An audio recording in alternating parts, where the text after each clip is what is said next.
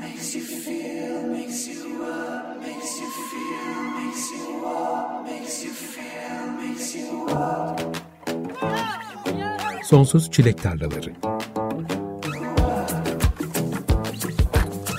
Güncel sahneden söyleşiler. Hazırlayan ve sunan Tuğçe Yapıcı.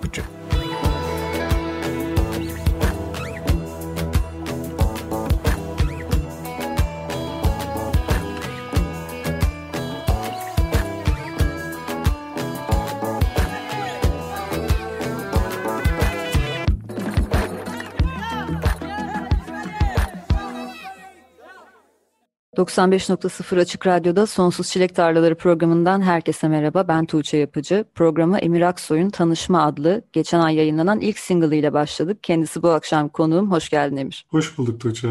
Nasılsın? İyiyim, çok teşekkür ederim. Sen nasılsın? Ben de iyiyim, çok teşekkür ederim. Nihayet seni konuk edebilmek çok güzel bu akşam. Senelerdir de istediğim bir şeydi ama hep yeni kayıtlarını yayınlamanı bekledim. Nasıl olsa çok uzak değildir diye düşündüm hep. Ama biraz uzun sürdü. Aslında seni Emir Bey projesiyle ilk tanımıştık. Sonrasında Sakareller grubundaki işlerinle tanımaya devam ettik.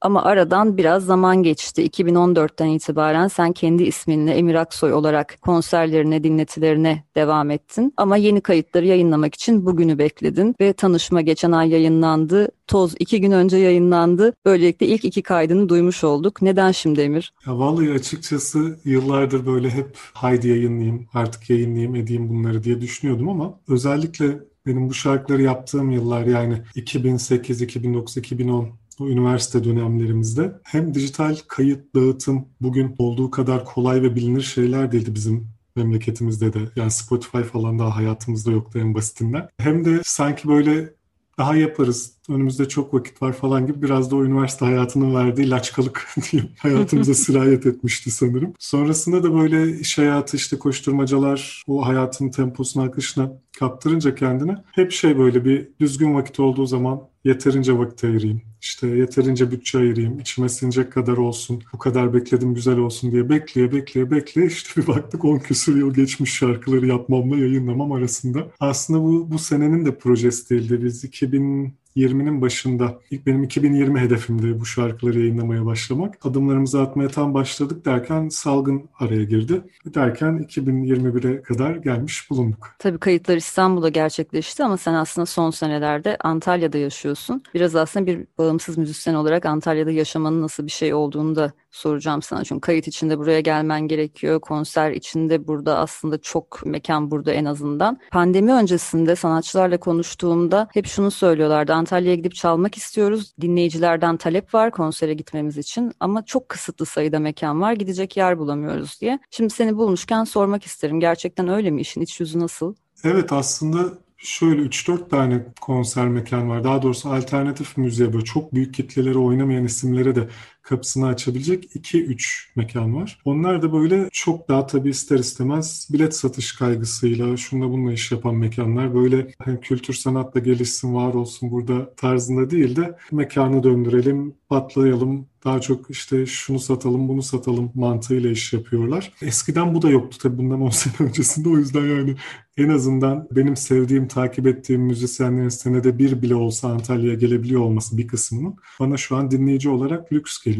Ama gidip bir müzik dinleyicisi olarak konser dinleyip de böyle işte ses olarak, ortam olarak, atmosfer olarak keyif aldığım konser sayısı çok az. Konser mekanı sayısı daha az. Böyle müdavim olabileceğim bir konser mekanı ne yazık ki pek bulabilmiş değilim. Ama yavaş yavaş gelişiyor. Yani bu da yine bir adımdır dedim 10 sene öncesinde hani öyle bir şey de yoktu. Sadece en ana akım kişilerin gelebileceği 2-3 çok büyük sahne vardı. Yani açık hava tiyatroları falan gibi yerler kastettiğim veya festival sahneleri.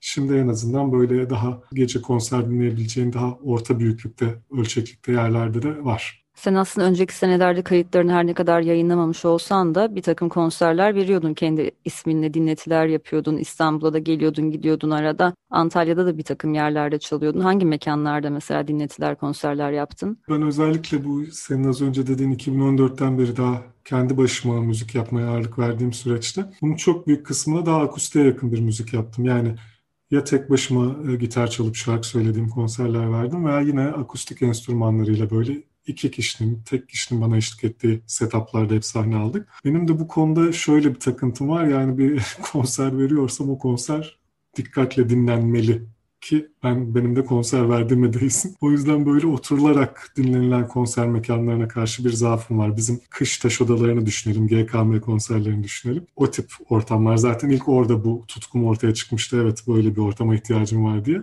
Antalya'da da e, Antalya Kültür Sanat adlı bir yer var, bir kültür sanat merkezi var. Burası Antalya Ticaret Sanayi Odası'nın bir kültür sanat alanı aslında. Çok büyük sahnesi olmayan ama benim de çok büyük bir ses sistemine ihtiyacım olmadığı için genellikle Antalya'ya geldiğimden beri Antalya Kültür Sanat'ta konserler vermeye devam ettim hep. Böylelikle sessizce beni dinleyen bir kitlem, oturup beni dinleyen bir kitlem de olmuş oldu. Ki bu da şeyi sağlıyor aslında. Konser pratiğini kaybetmemek de bence çok önemli bir şey. Bir müzisyen açısından baktığımız zaman. Çünkü hepimiz böyle biraz tembelliğe meyilli canlılarız insan ırkı olarak bana kalırsa. Yani böyle rahatımız arttıkça daha da rahatım artsın, daha da rahat edeyim, daha da az çalışayım moduna evrilebiliyoruz. O yüzden ben düzenli belli aralıklarla konser yapmaya devam edeyim ki bu motivasyonu kaybetmeyeyim hem de dışarıdan bakan biri için de aynı şekilde bu insan hala müzik yapmaya devam ediyor algısını da kaybetmemek istiyordum. Burada bu şekilde devam ettim. Pandemi sonrasında müzisyenlerden sıklıkla duyduğum bir şey konser vermeyi çok özledim ama bir yandan da şimdi zor geliyor. O dediğin gibi rahata çabuk alışılıyor ve o pratik çok çabuk kaybediliyor gerçekten. Kesinlikle evet. Emir şimdi peki iki şarkı yayınladın. Bunca zaman bekleyip sonunda bu şarkılar yayınlanınca gelen geri dönüşler sana ne hissettirdi? Neden bu kadar beklemişim diye düşündün mü hiç? Hani bazen hala dönem dönem evet neden bu kadar beklemişim diye düşünüyorum. Daha doğrusu böyle değil de bu şarkıları 5 sene önce yayınlasaydım acaba ne olurdu diye düşünüyorum.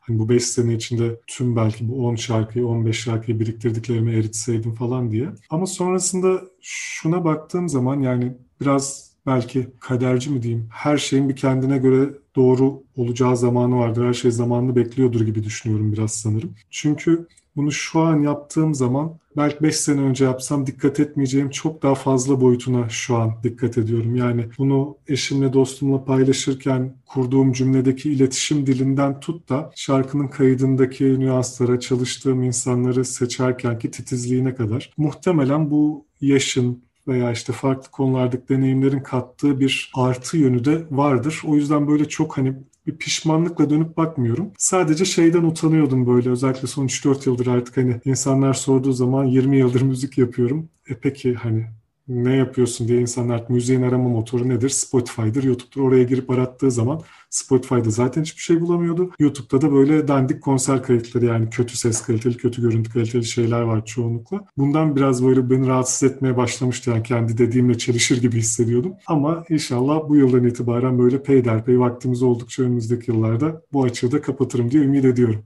İlk dinlediğimiz parça senin ilk yayınlanan parçandı Tanışma ve sandıktan ilk olarak bu eserin çıkmasının aslında tesadüf olmadığını söylüyorsun. Tanışmanın isminin de bir anlamı var ilk yayınlamanda. Nedir bu anlam? Ya aslında böyle klasik tanışalım mı şakaları da yapılsın diyerek biraz bu şarkıyı ön plana koydum. Keza benim müzik yaptığımı bilen yakın arkadaş grubum çevremde veya işte üniversite arkadaşlarımdan başlayan bir kemik kitle diyeyim buna. Kitlem var.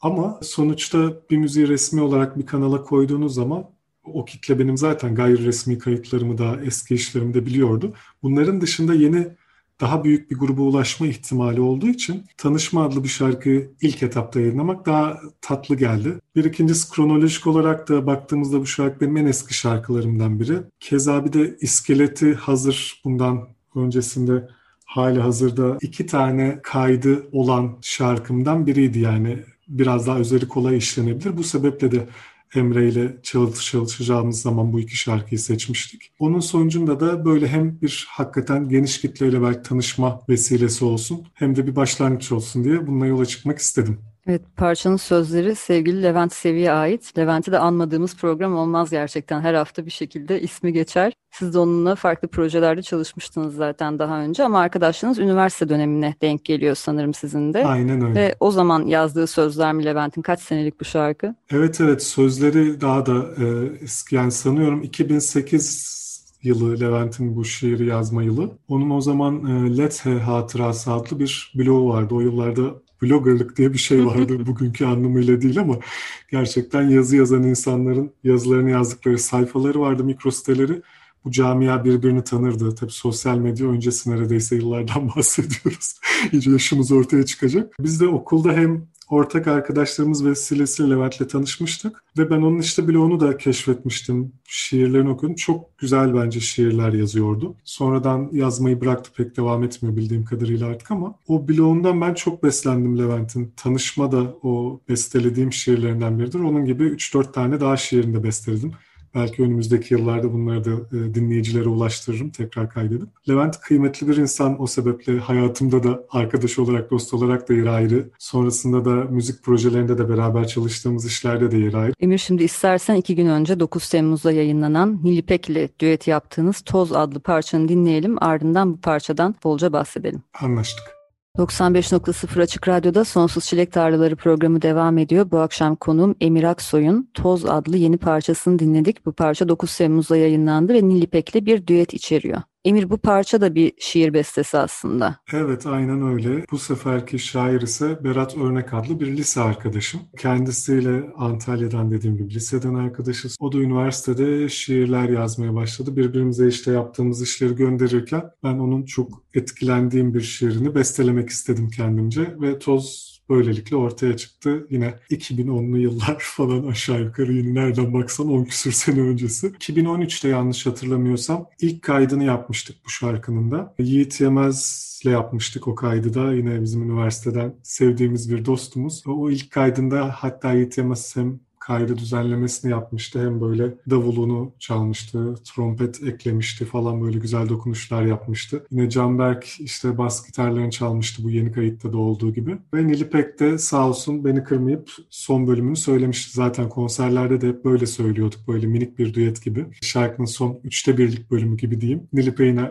oluyordu. O kayıt da sonrasında 2013'te yaptığımız kayıt tabii dediğim gibi resmi kanallardan yayınlanmadı bu kayıt kendi işte SoundCloud hesabımızda paylaşmıştık. Tayfun Polat o yıllarda e, Komple Karga adlı derlemeler yapıyordu her sene. Yani bunu bir 5-6 sene belki 7 sene falan sürdürdü. Ve e, o yıllardaki böyle alternatif sahnemiz yani Türk müzik piyasasının alternatif sularında neler olduğunun böyle bir fotoğrafını çeken adeta albümlerdi bunlar. Onların dördüncüsünde söz konseptli olan albümde ben de bu şarkıma yer almıştım. O yüzden Toz aslında ilk albümlü şarkım diyebilirim ama bu albüm de e, resmi yayınlanan bir albüm değildi yine aynı şekilde. Bandcamp hesaplarından onlar da paylaşmışlardı. Bir de lansman gecesi yapıp buraya gelenlere CD'ye bastırıp vermişlerdi. Yeri o yüzden özeldir yani ilk olarak başka şarkılarla beraber bir derleme albümünde yer alan şarkımdır Toz. Yine Nilipek'le de profesyonel müzikal işbirlikleriyle taçlanan çok uzun bir dostluğunuz var üniversite yıllarına dayanan. İlk defa Emir Bey projesinde mi birlikte çalışmıştınız? Evet 2008 yılında sanırım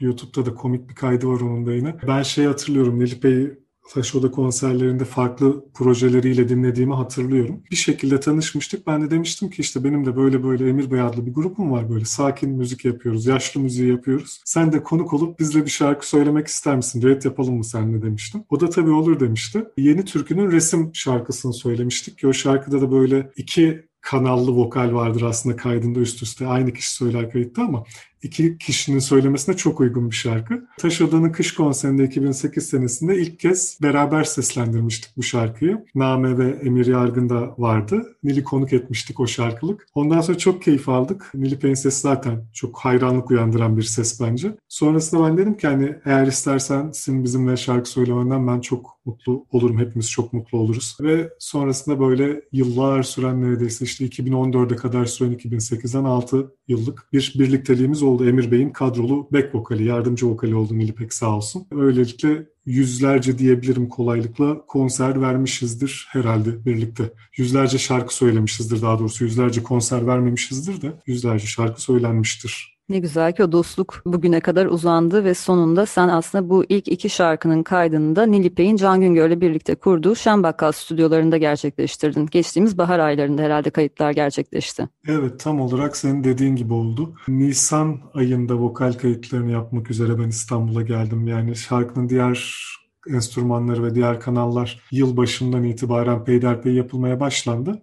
İskelete oturduktan sonra da sona vokal kayıtlarını bıraktık. Nilipek sağ olsun hem back vokal olarak eşlik etmekle kalmadığı gibi bir yandan da stüdyosunun kapılarını bana açtı. Vokal kayıtlarını Şan Bakkal stüdyolarında yaptık Yel Değirmeni'nde. Kayıtlarda yer alan müzisyenlerden de istersen biraz bahsedelim çünkü çok tanıdık isimler var. Kimlerle çalıştın bu kayıtlarda? Kayıtları ilk etapta Emre Malikler'den bahsetmek gerek. Çünkü düzenlemelerini kendisi yaptı. Hatta her iki şarkının da gitarlarını ve tuşlularını da kendisi çaldı. Yani bu şarkıların böyle benim emanet ettiğim kişi Emre Malikler'dir diyebilirim. Çok komik aslında tanışmayı ta böyle 2009'lu yıllarda da böyle ilk kaydını da Emre Malikler'le yapmıştık. O yüzden böyle yine aradan geçen 11-12 senelik süreçten sonra aynı güvenle Emre'ye her iki şarkıyı da teslim ettim. Çünkü şarkıların düzenlemesi bence biraz ayrı bir operasyon yani ayrı bir kişinin yapması, ayrı bir katman eklemesi, ayrı bir vizyon katması benim çok çok hoşuma gidiyor. Tıpkı benim bir şiiri alıp onu şarkıya dönüştürürken yeni bir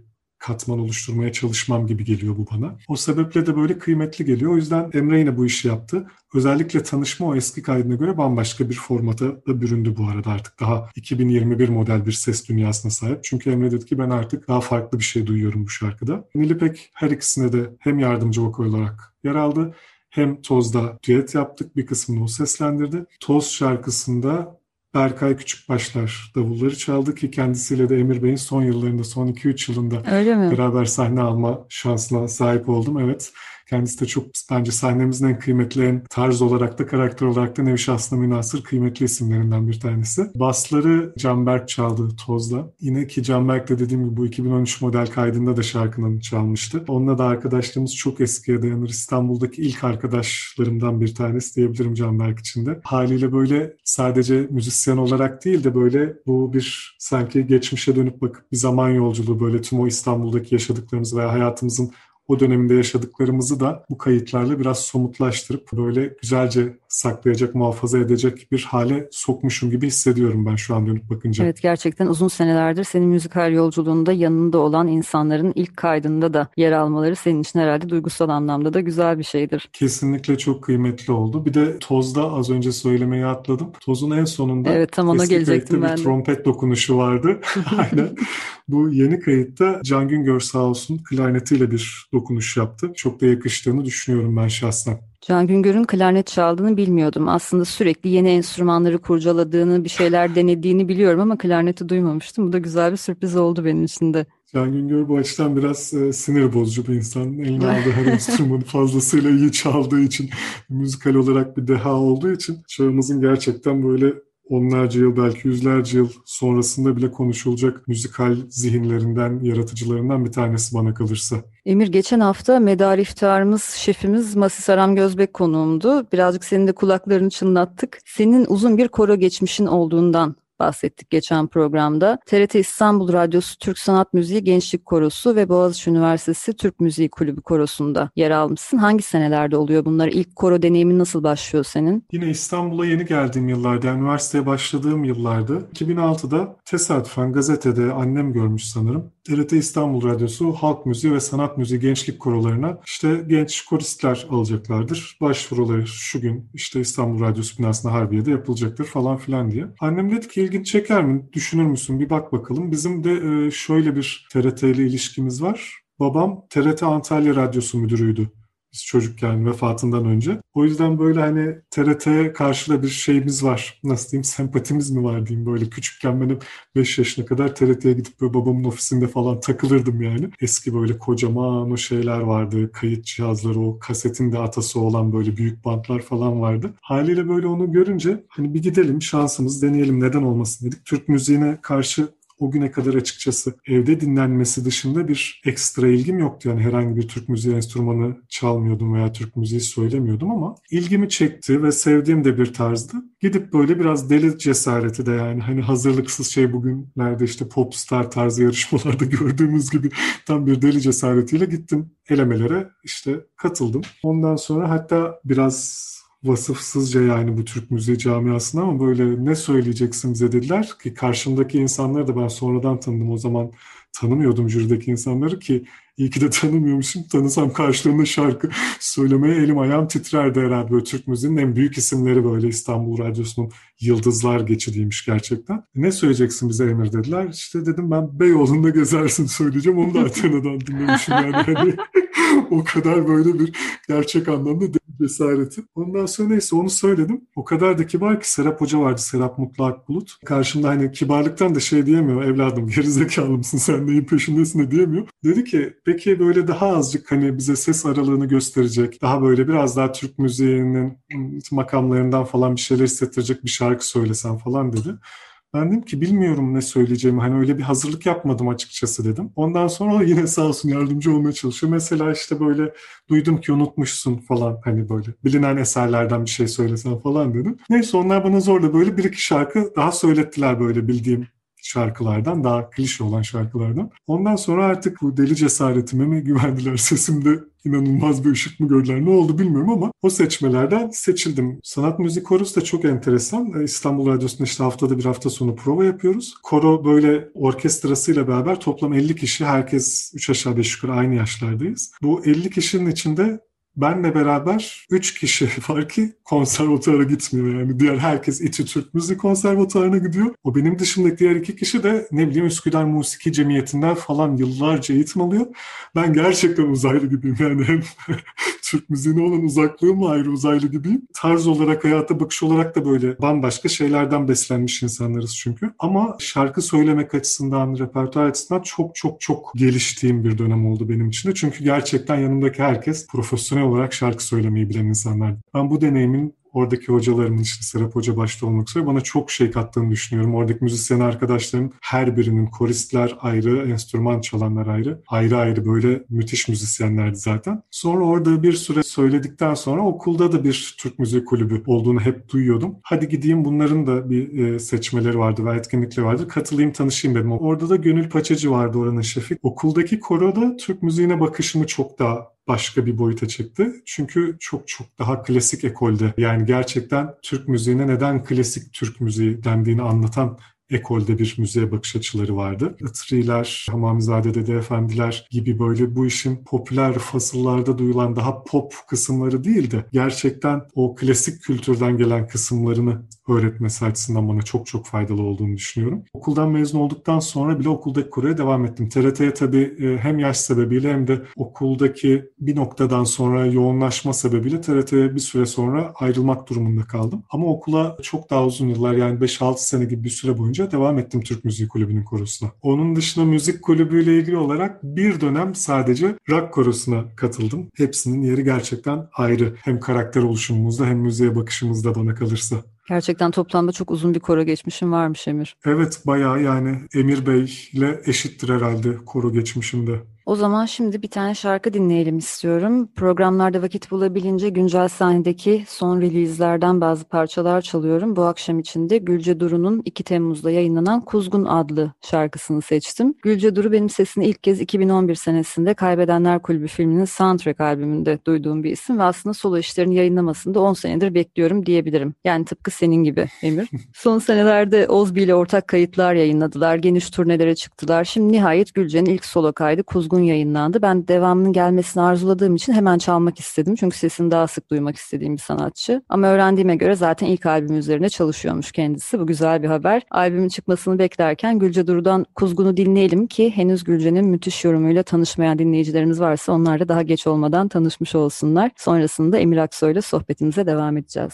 95.0 Açık Radyo'da Sonsuz Çilek Tarlaları programındasınız. Gülce Duru'dan Kuzgun adlı ilk single'ını dinledik.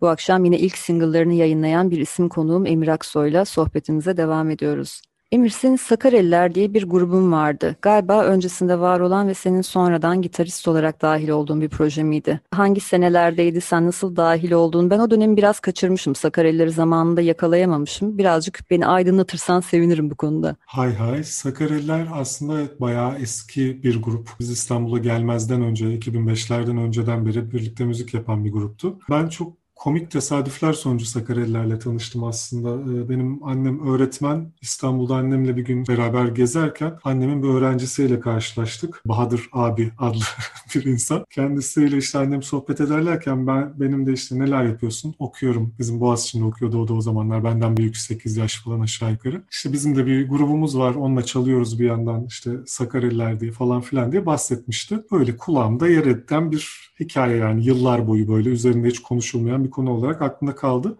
Ama ben eve gidip dinlemiştim böyle ve vizyonumu çok açmıştı Sakaryalılar müzikal olarak. Şu açıdan yani ben hep Antalya'da büyüdüğüm için lise döneminde falan bizim için alternatif müzik dediğin şey Antalya'da yaşayan bir genç için mor ve ötesi mesela alternatifti bize yani. Hani ana akımı biz alternatif sanıyorduk o dönemki imkanlarla koşullarla. Sakaryalıları dinleyince müzikal olarak aa ne biçim müzikler yapılabiliyormuş ya bak bu da bayağı enteresan bir müzik. Çok zekice, çok heyecan verici falan diye düşündüğümü hatırlıyorum. Yani sonra 2009-10 senesi falan herhalde. Bahadır abi dedi ki bir gün seninle bir şey konuşacağım dedi. Bir buluşalım seninle. Peki abi buluşalım. Ondan sonra gittik okulun yukarı tarafta Simitçi'de bir yerde oturduk. Sakareliler'den yine Uğur adlı gitaristleri var. Onlar ilk albümlerini ya yapmışlardı ya yapmak üzerelerdi o, o an. Yani kayıtları falan bitmiş de ya yayınlanmıştı ya yayınlanmak üzereydi. Dedik ya biz böyle böyle albümümüzü yaptık. İlk albümümüzü 5 dakika daha adlı. Aynen müthiş bir albümdü.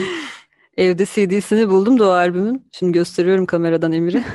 çok çok çok da sevdiğim bir albümdür. O albüm yeni yayınlanmıştı. Dedi ki Bahadır abiyle Uğur, ya Uğur doktora yapmak üzere Amerika'ya gidecek ve bizim grubun gitaristi Uğur. Uğur'un gitmesiyle beraber biz bu albümü çalamayacağız yani. Hani albüm yeni çıktı ama konserlerimizde çalamayacağız. Bize düzenli işte böyle özellikle Peyote'de onlar çok uzun yıllardır sahne alan bir gruptu. Gitarist olarak sen bizle çalmayı düşünür müsün? Ne dersin dediler. Ben böyle şey wow falan hani bayağı rockstar gibi teklif almış hissettim. Çünkü Sakarelilerin yeri gerçekten ayrı yani kafamda. Tabii çok isterim çalabilirsen falan dedim. Ve ben Uğur'un yerine Sakareliler'de çalmaya başladım. Haliyle bu 5 dakika daha albümün tamamını çalmam gerekti o albümü. Öğrendim nasıl çalınacağını. Ve sonrasında da işte Peyote'de ayda bir ortalamayla Sakarelilerle birlikte sahne almaya başladığımız bir iki yıllık bir dönem oldu. Çok çok da keyifli geçti benim açımdan çünkü gitar çalmayı, elektrik gitar çalmayı çok özlemiştim. Hani lisede ağırlıklı olarak çalıyordum ama üniversitede hemen hemen hiç çalmamıştım uzun yıllar boyunca. Sakarelilerin gitarları da böyle yaratıcı, melodik, matematiksel yanları olan böyle çalması keyifli gitarlardı. Çok keyifli gelmişti. Biraz daha böyle kendini insanın rockstar hissettireceği bir müzikti bence. İki sene aşağı yukarı birlikte çaldık. Hatta beraber bir de kısa çalar kaydettik. 2-3 yıl boyunca aşağı yukarı da beraber çok keyifli müzik yaptığımız bir dönem oldu İstanbul'da. Gruba girmeden önce senin için grubun aslında özel önemli bir yeri olduğunu söyledin ama ben de uzun senelerdir Sakarelileri Türkiye'deki alternatif müzik sahnesini takip eden pek çok kişiden aynı şekilde duydum. Aynı kelimelerle. Özel olduğunu düşünüyorlardı insanlar ve Peyote'deki özellikle o konserlerde yarattığınız o ortam pek unutulamayan bir şey haline geldi. Dilden dile böyle dolaşıyor. Peyote evet zaten hani ayrı bir program konuştur belki Peyote'nin o yıllarıyla alakalı da Hakan Ormanlar olsun, Peyote'nin müziğe kattıkları olsun. O elindeki albüm mesela Peyote müzik etiketiyle çıkmış bir albüm. Evet. Ben şeyi hatırlıyorum yani o Peyote'nin sahibi olan insanların röportajlarında şey dediklerini. Hani bizim belli bir miktar Peyote'den kazandığımız para vardı. Ya gidip kendimize daha lüks bir araba alacaktık ya da bu gençlere albüm yapacaktık falan vizyonunda insanlar olduğunu hatırlıyorum. Ne kadar kıymetli olduğunu insan böyle biraz yaşalınca anlıyor bu, bu tip işlerin, bu tip desteklerin herhalde. Emir ben seni sonraki senelerde müzik yazılarına da tanımaya başladım. Aslında daha da yakından tanımaya başladım yaptığın müziklerden sonra ve ilk fark ettiğim zannediyorum ki Pürtelaş 3 artı 1 projesiydi. Senin de yer aldığın yine az önce bahsettiğimiz Levent Sevi, Yiğit Yemez ve Güner Doğdu gibi isimlerle birlikte bu projeyi 2014-2015 senelerinde Türkiye'deki alternatif müzik sahnesindeki sanatçıların performanslarını alarak gerçekleştirmiştiniz. Şu an o arşivin tümü karşımüzik.com'dan ulaşılabilir halde ve o senelerde yerli sahnede giderek artan hareketliliği ve üretim yoğunluğunu belgelediği için bence çok önemli bir kaynak. Siz Pürtelaş 3 artı 1 çekerken Levent'e sormuştum neden bütün performanslar ille iki kişiyle gerçekleşiyor diye. O da yerimiz dar mekanda üç kişi alacak yer yok demişti. Birazcık bahseder misin o pür telaşta Cihangir'de başlayan projenin sonra nerelere evrildiğinden? Ya aslına bakarsan e, Leventis'le dediğim gibi zaten dostluğumuz eskiye dayanıyor. Ben o yıllarda Listelist e, adlı internet sitesinde editör olarak çalışıyordum. Bu müzik session yani performans programı tabir ettiğimiz programları, dünyadaki programları çok severek takip ediyorduk hepimiz. Ve bunların özellikle böyle farklı markalarca, farklı içerik projelerince, sitelerce de desteklendiğini fark ediyordum. Neden Türkiye'de böyle işler daha çok olmuyor, neden yapılmıyor diye düşünüyordum hep. Levent de o esnada bir yandan kendi işte bu Long Way From Home, Evden Uzakta gibi projelerini minik minik zaten bu alanlara yelken açmaya başlamıştı. Ben de Levent'i tanımamdan da gaza gelerek liste listin sahibi Ahmet abiye dedim ki böyle böyle bir proje yapalım. Biz minik butik bir ekip kuralım. Bunu en iyi şekilde, en iyi ses, en iyi görüntü alarak çok güzel Türkiye'deki alternatif müziğe hem destek olan hem de bu dönemini arşivleyen bir iş yapabiliriz diye bastıra bastıra ikna ettik aslında böyle biraz. Gerçekten de çok e, nitelikli de bir minik ekip olduğumuzu düşünüyorum işte. Yiğit seslerini alıyordu. Zaten Pür Telaş'ta onun evi ve stüdyosuydu programı yaptığımız yer. O sebeple adını Pür Telaş koyduk. Sonra bu işe başladık. Toplamda bir buçuk iki senelik bir sürecin sonunda bir dönem Cihangir'den Moda'ya taşındık. Yiğit taşındığı için, onun stüdyosu taşındığı için ve 40 bölümlük Toplamda 160-159 videoluk daha doğrusu. Müthiş bir arşiv oluştu. Ses kalitesi olarak o dönem bence Türkiye'de yapılmış hiçbir müzik programında olmayacağı kadar iyi bir ses kalitesine sahiptik.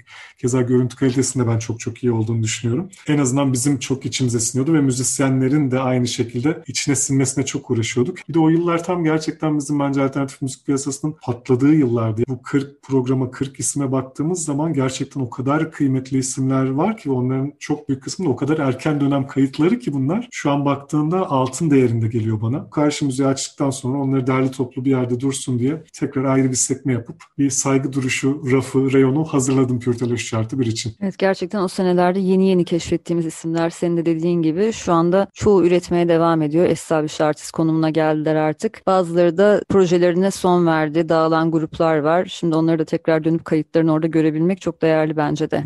Bu arada yine senin yazdığın yabancı bir site var. Beehive. 2015'ten beri orada yazıyorsun. Beehive yüzden fazla müzik yazarıyla ortaklaşa çalışan bir müzik bloğu mu demeliyiz? Nasıl bir oluşum? Birazcık bize bahsedebilir misin? Evet aslında müzik bloğu diyebiliriz, bir platform diyebiliriz. Kuruluş mantığı da şöyle. Dediğin gibi yüzlerce ülkeden müzik yazarı, müzik yazan, müzik piyasası hakkında bilgisi olan insandan oluşan bir alan düşün. Ve her bir insan kendi ülkesinin ağırlıklı olarak alternatif sahnesindeki güzel müzikler hakkında yazı yazıyor hype'da ama herkes istediği şeyi de kafasına göre yazamıyor. Benim en hoşuma giden yanlarından biri bu.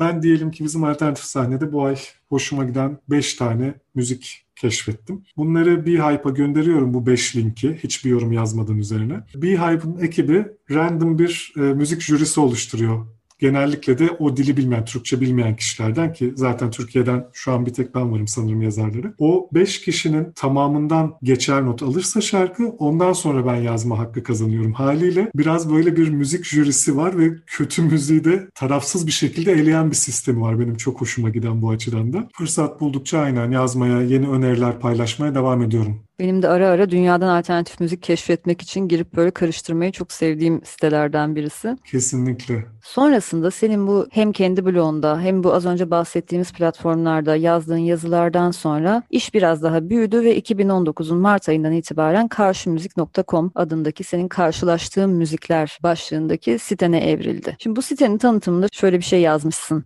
Peki müzik yazarlarının bu denli az olduğu ve kulakların ana akım dışı müziklere neredeyse tamamen tıkalı olduğu bu diyarda karşılaştığım müzikler alternatif sahnemize ışık tutan bir müzik bloğu olma iddiasında mıdır? Pek tabii ne de olsa koyunun olmadığı yerde keçiye Abdurrahman Çelebi derler. Senin bir müzisyen olarak müzik üzerine yazmaya başlaman bu alanda bir eksiklik görmenden mi başladı? Ya aslında evet diyebilirim bir yandan. Çünkü müzik yazarları ile ilgili hani çok bir atıp tutmak anlamında söylemiyorum onu ama ben böyle dinlediğim şeyleri de okuduğum şeyleri de not almayı, arşivlemeyi seven bir insanım. Yani müzik dinleyicisi olarak da böyle bir şeyleri araştırmak, onun içindeki bağlantıları bulmak. işte hepimiz albüm kartonetleri okuyarak büyüyen son nesiliz ya. Onun verdiği bir böyle o bağlantıları sevmek, abi bunda da çalmış, burada da bu varmış falan çok takip ederdim. Sonrasında da böyle sevdiğim müzikleri arşivlemeyi işte mesela bir bu yıl neler çıkmış diye geriye dönüp bakacağım bir şey olmasını kendi adıma çok ister oldum. Hani bunu yapan isimler, çok sevdiğimiz isimler yok mu? Var tabii ki işte Tayfun Polat gibi, işte sizin yıllardır zaten yaptığınız gibi hem radyoda hem işte bloglarınızda yaptığınız gibi. Ama bir yandan da ben de bunu kendi kendime yapıp böyle kendi kişisel bir arşivimi oluşturmak da istedim. E yazı yazmayı da çok zaten yıllardır sevdiğim işte bir kendi ayrı kişisel blogum vardı. Kendi anılarımı, hikayelerimi veya gündeme dair bir şeyler yazdığım. Bir yerden söyledim ki acaba ayrı bir müzik mecrasına mı evirsem bu işi? Sonrasında da karşı müzik projesini oluşturmaya biraz yöneldim. Bu ortaya çıktı. İlk başta karşı müzikte biraz daha aslında sevdiğim her bir şarkı için ayrı bir post mantığında ilerliyordum. Ama tabii normalde müzik işlerinin dışında ayrıca tam zamanlı bir işte de çalıştığım için bunu çok sürdüremediğimi fark ettim ritim olarak. Şu anki mantığımda Beğendiğim işleri günlük olarak karşımızın sosyal medya hesaplarından paylaşıyorum. Aylık ve yıllık döküm yazıları yazıyorum siteye de böyle hani bu ay şunlar çıktı diye. Onlarda da böyle şey olmaya gayret ediyorum yani ağırlıklı olarak yine alternatif sahne, sevdiğimiz müziklerden gitmeye gayret ediyorum. Çünkü onlar e, daha az genelde yer bulan şeyler yani bir müzik dinlemek isteyen insanın da güzel müziğe ulaşması bence çok zor.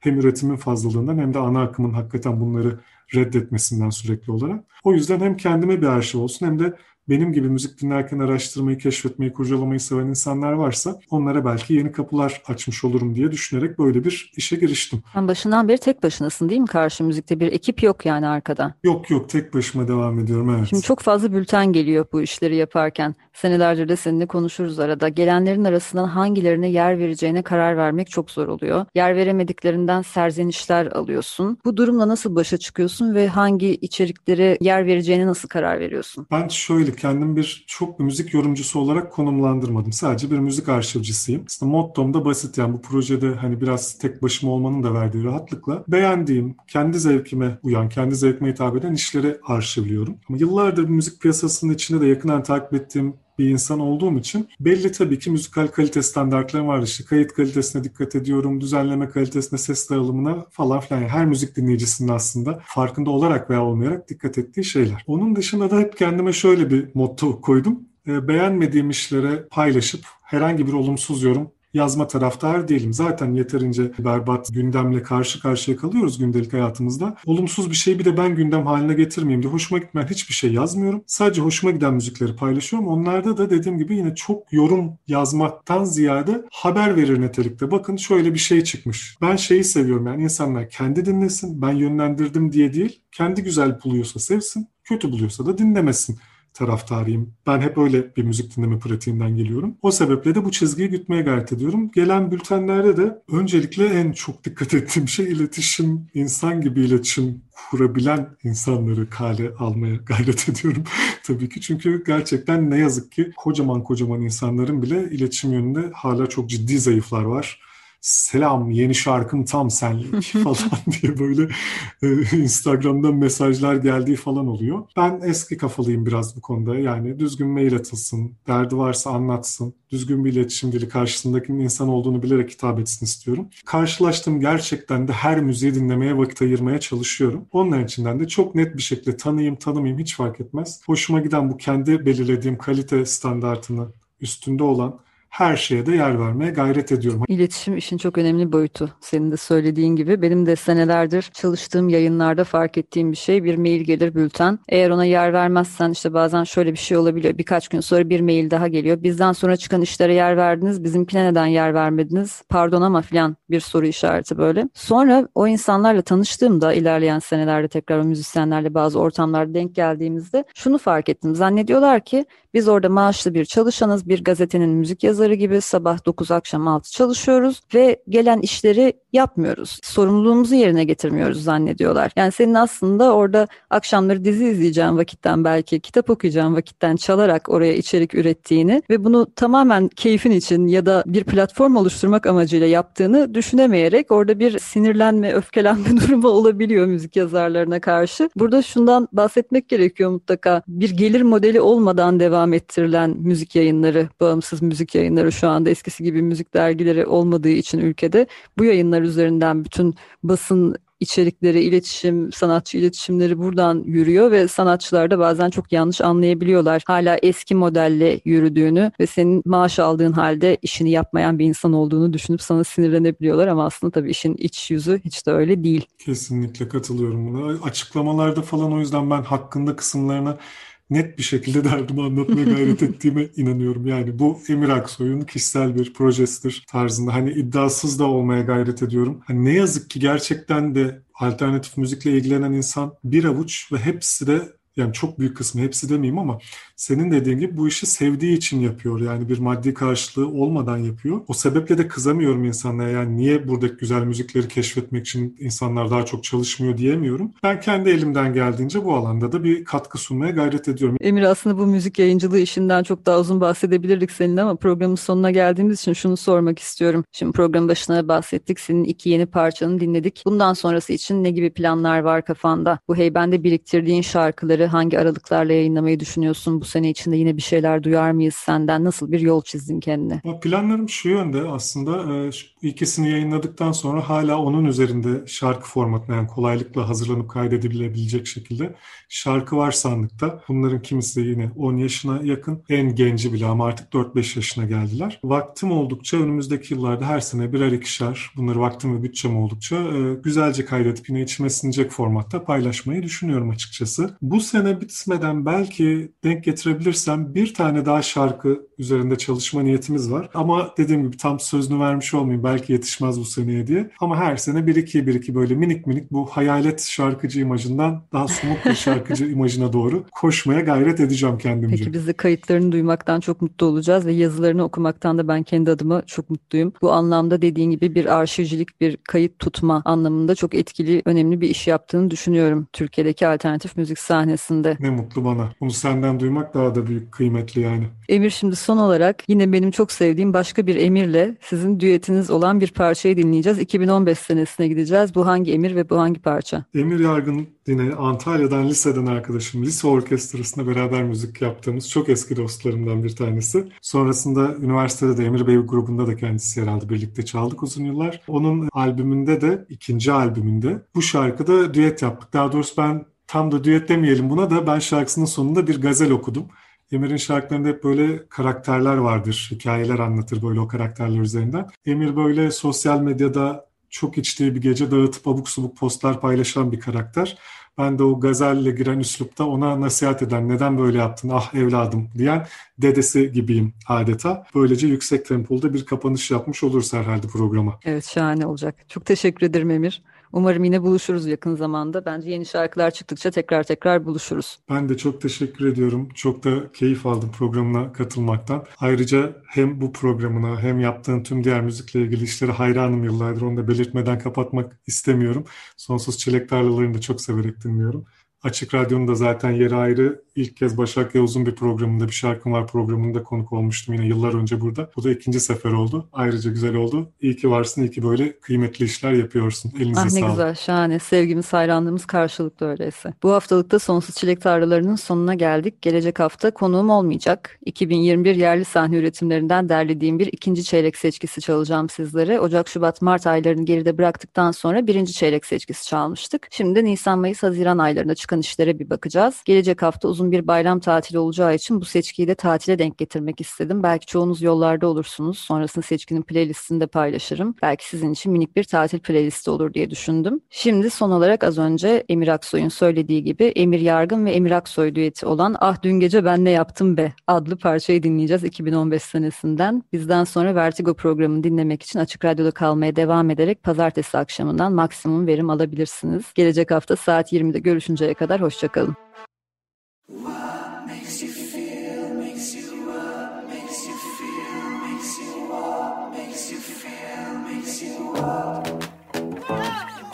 Sonsuz Çilek Tarlaları. Güncel sahneden söyleşiler. Hazırlayan ve sunan Tuğçe Yapıcı